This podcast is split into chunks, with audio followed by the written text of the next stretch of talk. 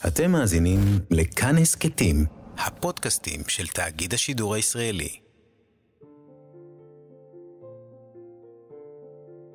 שלום, זה קובי, אבל לא לבד. גם אה, מאיה קוסובר, חברתי האהובה, אה, עושה איתי את הדבר הזה שנקרא דבר אחד יפה. דבר אחד יפה, כי גם בימים כאלה, אולי אפילו בעיקר בימים כאלה, צריך יופי בחיים.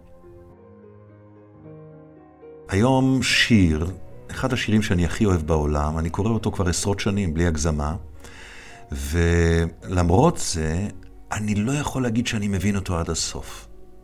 זה לא מפריע לי לאהוב אותו, זה אולי אפילו קצת עוזר לי אה, לאהוב אותו, כי ממש אני מאמין שכשמדובר בשירים, לפעמים עדיף לא להבין עד הסוף.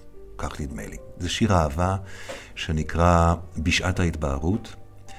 כתב אותו יאיר הורוביץ, משורר נפלא, קסום, ג'ינג'י, שנפטר צעיר מדי לפני הרבה שנים בגלל ענייני לב שלא הספיקו להשתיל לו. הייתה לי אפילו פעם ההזדמנות להיות אצלו בדירה התל אביבית שלו עם המרצפות המצוירות, ושוחחנו וראיינתי אותו, עד שהוא אמר שנייה, הלך לטלפון שהיה תלוי על הקיר והתקשר למאיר ויזלטיר כדי להזמין אותו למשחק כדורסל של מכבי בערב, לשידור בטלוויזיה. מין כזה דבר. אז בשעת ההתבהרות, אה, בימים האלה, אני מוצא שיש עוד סיבה לכך שאני אוהב את השיר הזה. יש במרכז שלו, תכף תשמעו, איזו תמונה תל אביבית, שדרות. אני משום מה רואה את אה, שדרות בן גוריון, לא מלאות, יום שמש, זוג חוצה ואהבה. וזה קצת גם מסמן לי את הגעגוע לשדרות האלה.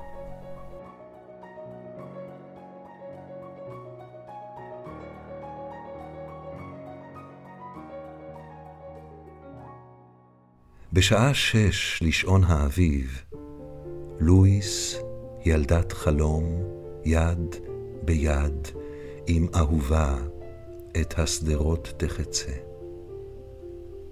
ותדמה, הכל היא תדמה, לשמש. ובפינת רחוב ראשי של עיר, היא בקיוסק קטן תשתה, ותדמה לכוס שמש. אבל אם תרחיק בתים מספר, אראה ללואיס ילדת חלום את ארץ הצל. אראה לה את ארץ הצל. אראה ללואיס ילדת חלום את ארץ הצל, בשעת ההתבהרות.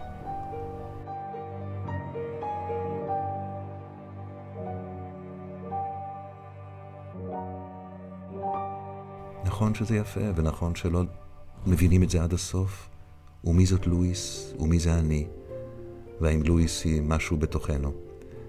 מה שבטוח שאני מחכה יחד איתכם לשעת ההתבהרות.